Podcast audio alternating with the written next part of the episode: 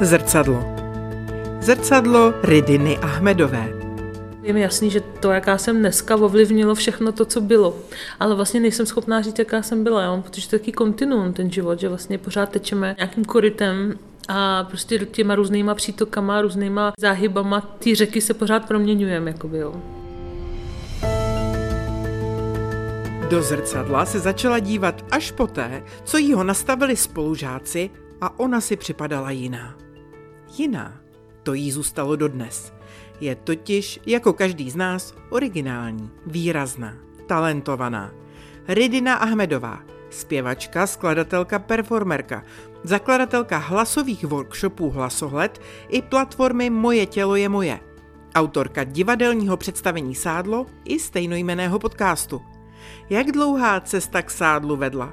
Jak těžké bylo otevřít téma respektu k jinakosti jiných i k té své? Jaká je máma? A jak vzpomíná na své dětství? No, moje máma vlastně říkala, že jako že stavovali lidi a říkali, jako, jako má jako krásnou holčičku. Oni teda ještě říkali, že adoptovala krásnou holčičku a ona vždycky se stykala, že to je její biologické dítě, protože máme blondětá modrovoka, protože tehdy to prostě vůbec nebylo zvykem, že by třeba dítě mohlo být míšený. Jo? Můj táta je že černoch, afričan. Takže asi, asi jsem byla taková normální, prostě půvabná holčička.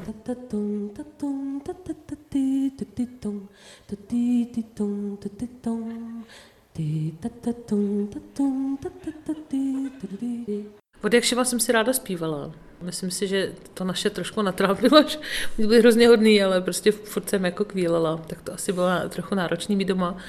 Myslím, že jsem vždycky měla ráda lidi, že jsem vždycky jako se, se snažila být prostě mezi dětma, byla jsem celá společenská. Chtěla jsem být archeoložkou, chtěla jsem být astronomkou, milovala jsem moře, že jsme bydleli vlastně u moře, tak jsem vlastně, máma si vždycky dělala srandu, že když byl pátek, což byl ten volný den tam, tak že ráno mě jako viděli, jak vybíhám do, prostě do těch vln a, a vrátila jsem se, až když jsme jeli domů. Takže jsem milovala vlastně vodu, koupání, plavání, to bylo takový jako, v tomhle to bylo jako skvělý, že jsem vlastně takhle opravdu mohla trávit ty víkendy ve vlnách a v, v, tom, v tom slunci a, a v tom zvláštním tichu houpavým, takovým to mořským pod vodou, to bylo skvělý. No.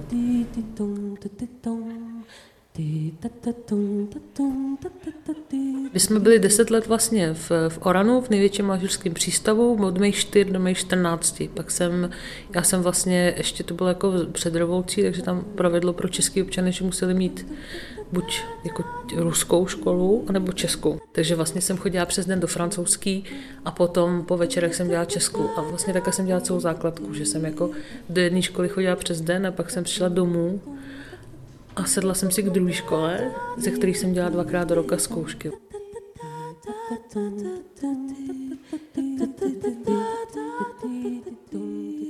Na jednu stranu to bylo skvělé, protože ta škola byla fakt jako tam ta hrála všema barvama. Vlastně už tam opravdu byly děti od Afriky přes Indii, přes Asii. Cítila jsem se tam na jednu stranu skvěle v tomhle tom, že to, co v Čechách třeba vadilo, že jsem byla tmavější, tak tady absolutně jako jsem prostě splynula.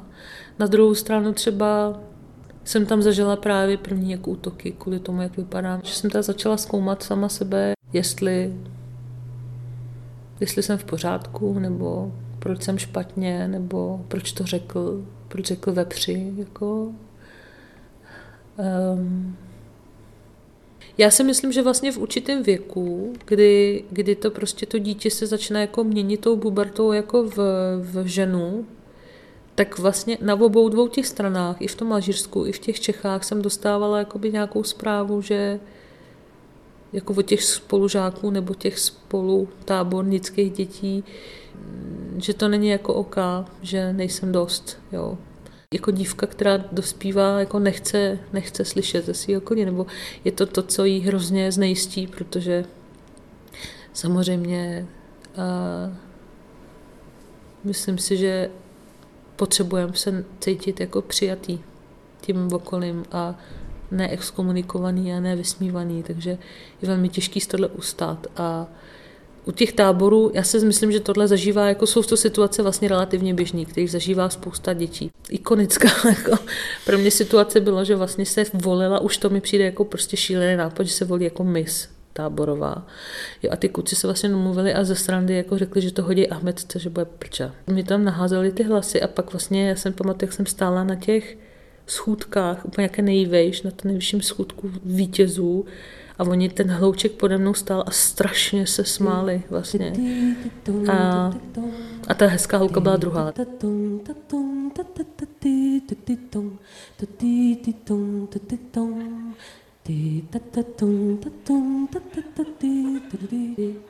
Ono to je zvláštní, tyhle ty jako bolavý vzpomínky mám pocit, že v člověku zůstanou tak zvláštně jako pulzovat nebo žít, takže jako člověk už pak, já samozřejmě jsem si prostě našla fajn lidi okolo sebe, ale stejně tohle, tím, že to vlastně nebylo dořešení, tak to pořád v člověku tak zvláštně jako žije dál. No. Myslím si, že ten zlet je tak jako speciálně užen, tak strašně jako vypíchnutý mimo, mimo tu mozaiku vlastností, které nás dělají, že že u této jedné věci můžeme lehce mít pocit, že selháváme jako lidi.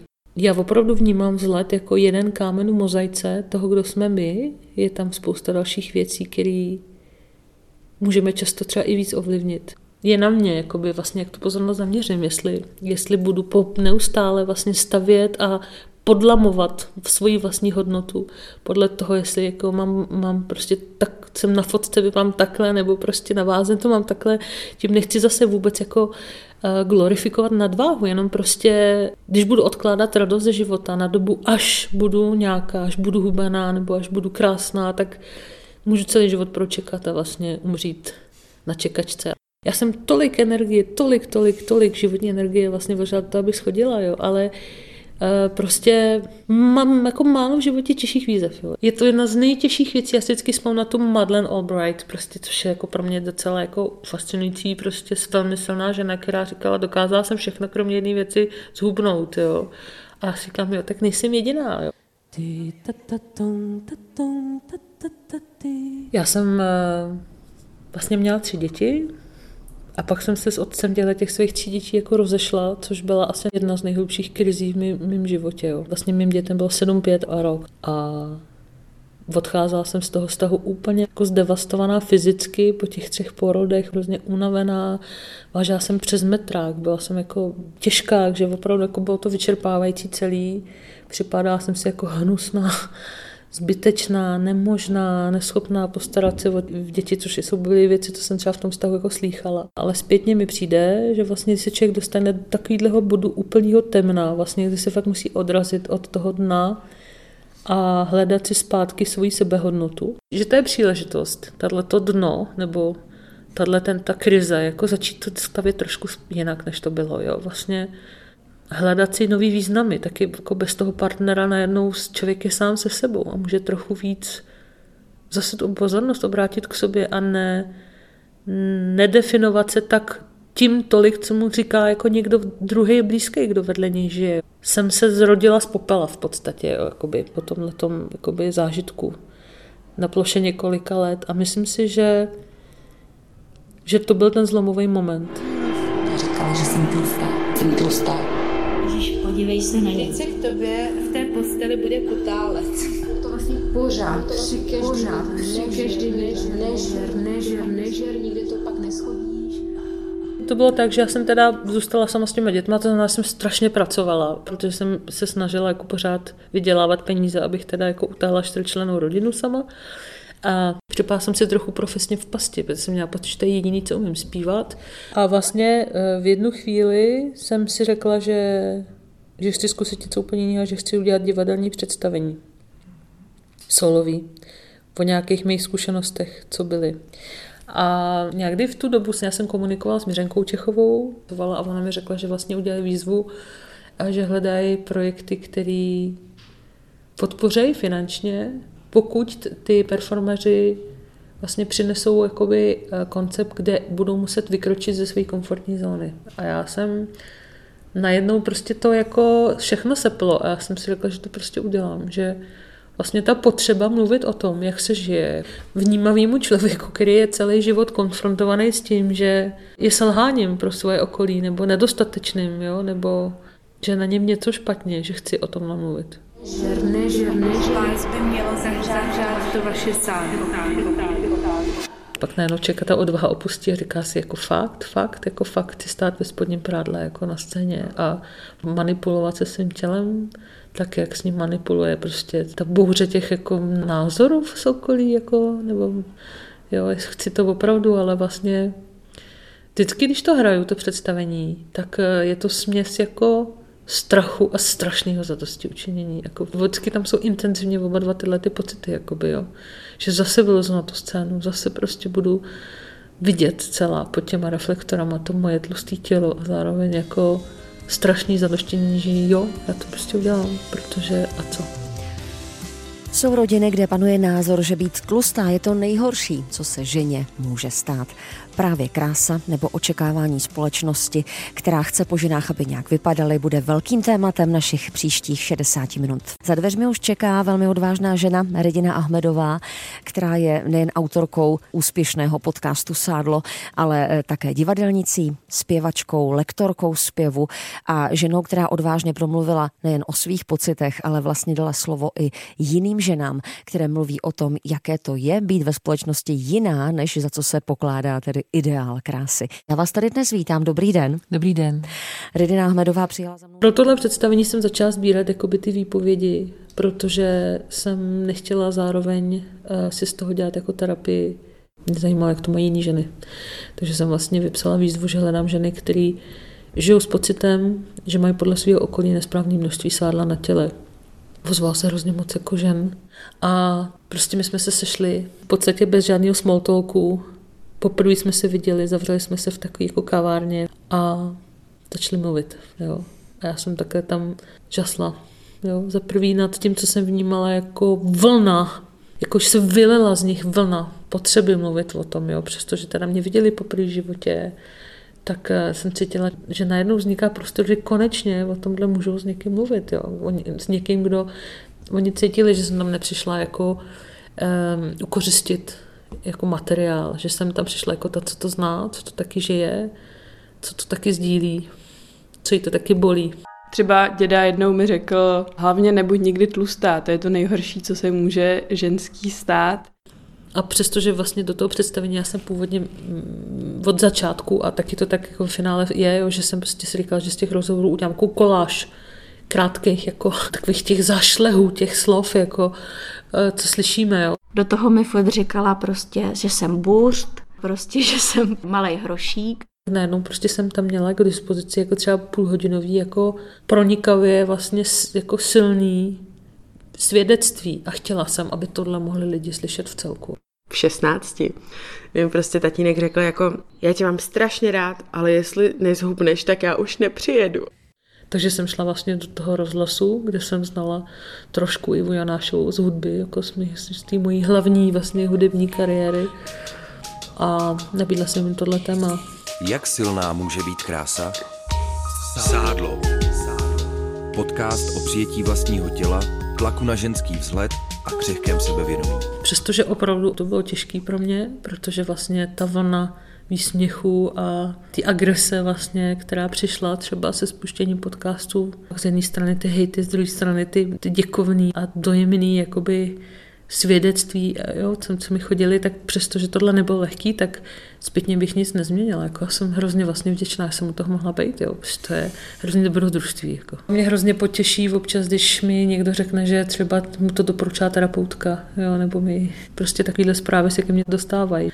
Nebo že vlastně socioložka to s tím přednáší jako se studentama se baví. Když po tom vysílání eh, mi začaly jako proudit v opravdu stovky a stovky mailů, tak jsem si uvědomila, že to už není o nějaký naší osobní dispozici, jo? že to je společenské nastavení, který vede k tomu, že se takhle cítíme. Jo?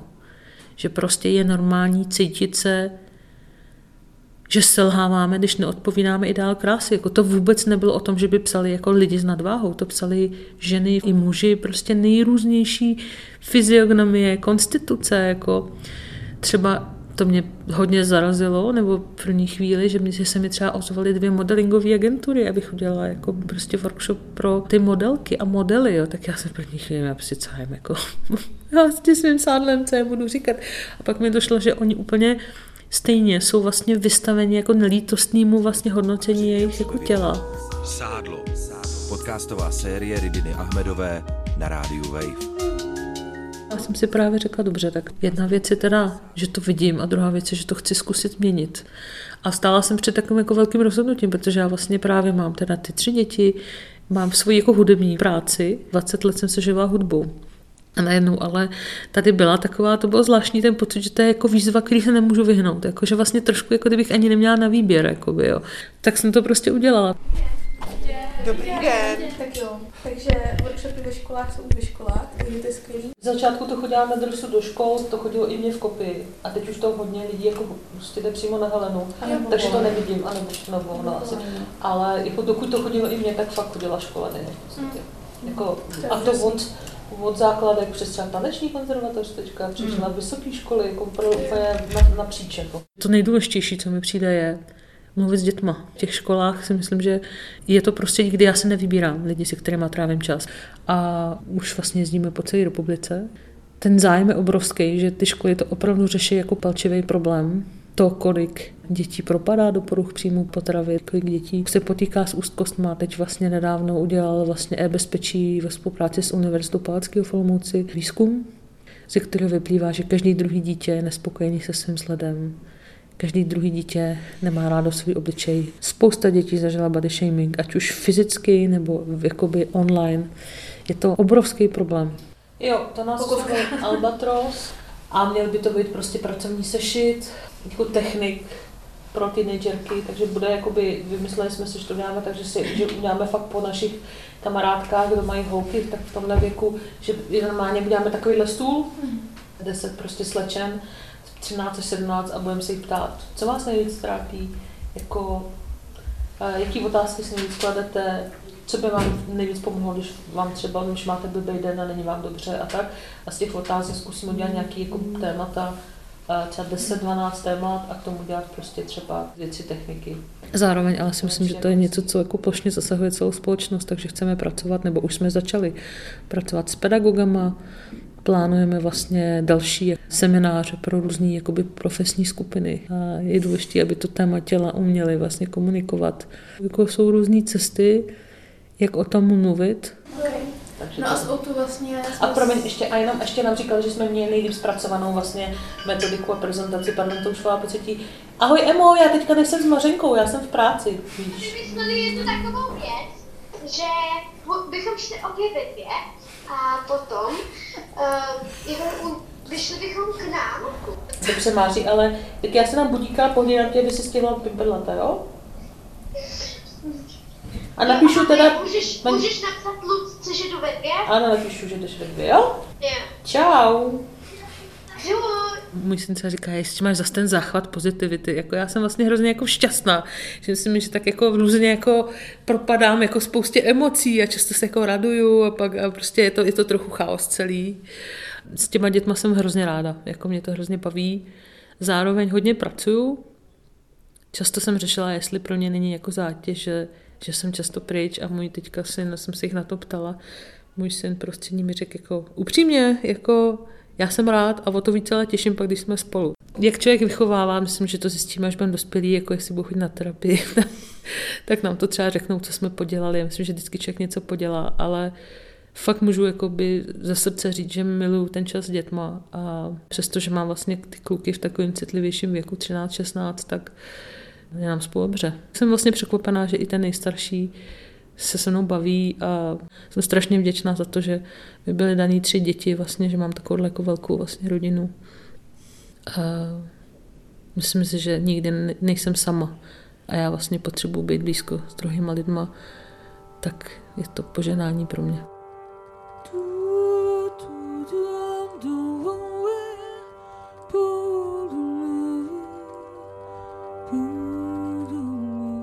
Pro mě moje zvláštní situace je, že vlastně jsem od mládí byla muzikant, zpěvačka a já bych si asi strašně přála, aby vznikla nějaká rovnováha, kde budu mít i prostor jako pořád být tou zpěvačkou, protože hudba je něco, bez čeho se nedokážu svůj život představit. Já jsem pořád ten hlas, já jsem pořád ta, ta co zpívá, jo? ta, co potřebuje zpívat. Pro mě ten zpěv je moment, kdy se můžu rozplynout jako ve vesmíru, jo? nebo prostě můžu na chvíli ztratit, ztratit sebe. Můžu, můžu být jenom, jenom být opravdu. Jo? A, a občas říkám, že to je jako orgasmus. Jo? Prostě člověk jako se roz, rozplyne na, na okamžik. Jo? Prostě a tohle já potřebuju. Já bych si přála, aby se mi dál dařilo živit se tím, co mě strašně baví. Jako to vnímám jako obrovskou nesamozřejmost.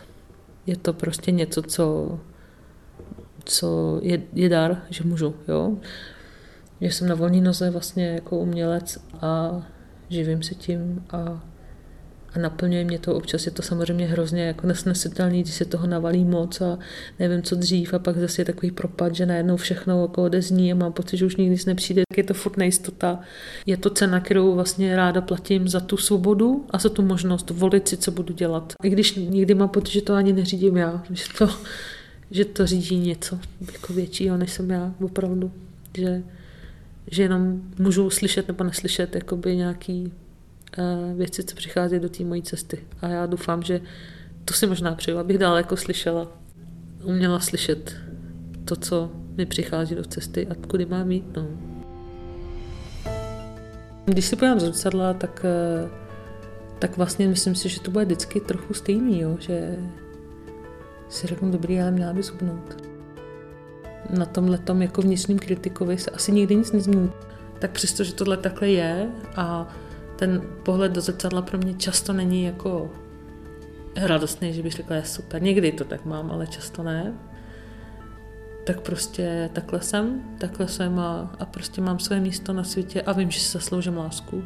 Zasloužím si, nebo je, je normální, že budu někoho přitahovat. A je to o tom, jak jak já si dovolím ten život prožívat, no. Ale je to jako práce, není to nikdy status quo, je to pořád něco, do čeho musím investovat. Vlastně denně zase jakoby Uh, nějaké je to jako cvičení vlastně, jako nějaké mentální cvičení, připomínat si, že přestože žiju v systému, kde ty, kde ty pravdy jsou nastaveny nějak, tak já vím, že to takhle nefunguje, že to je nějaká iluze, které já buď můžu věřit a pak se trestat za to, kdo jsem, anebo nebo se od toho osvobodím, voloupu to jak vrstvy cibule a prostě budu já se ze zodpovědností za sebe, ale i s možností ten život si prostě udělat tak, jak já ho chci.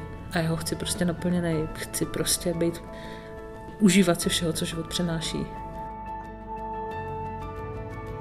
Další díly Zrcadla si můžete poslechnout v aplikaci Můj rozhlas nebo na dalších podcastových platformách.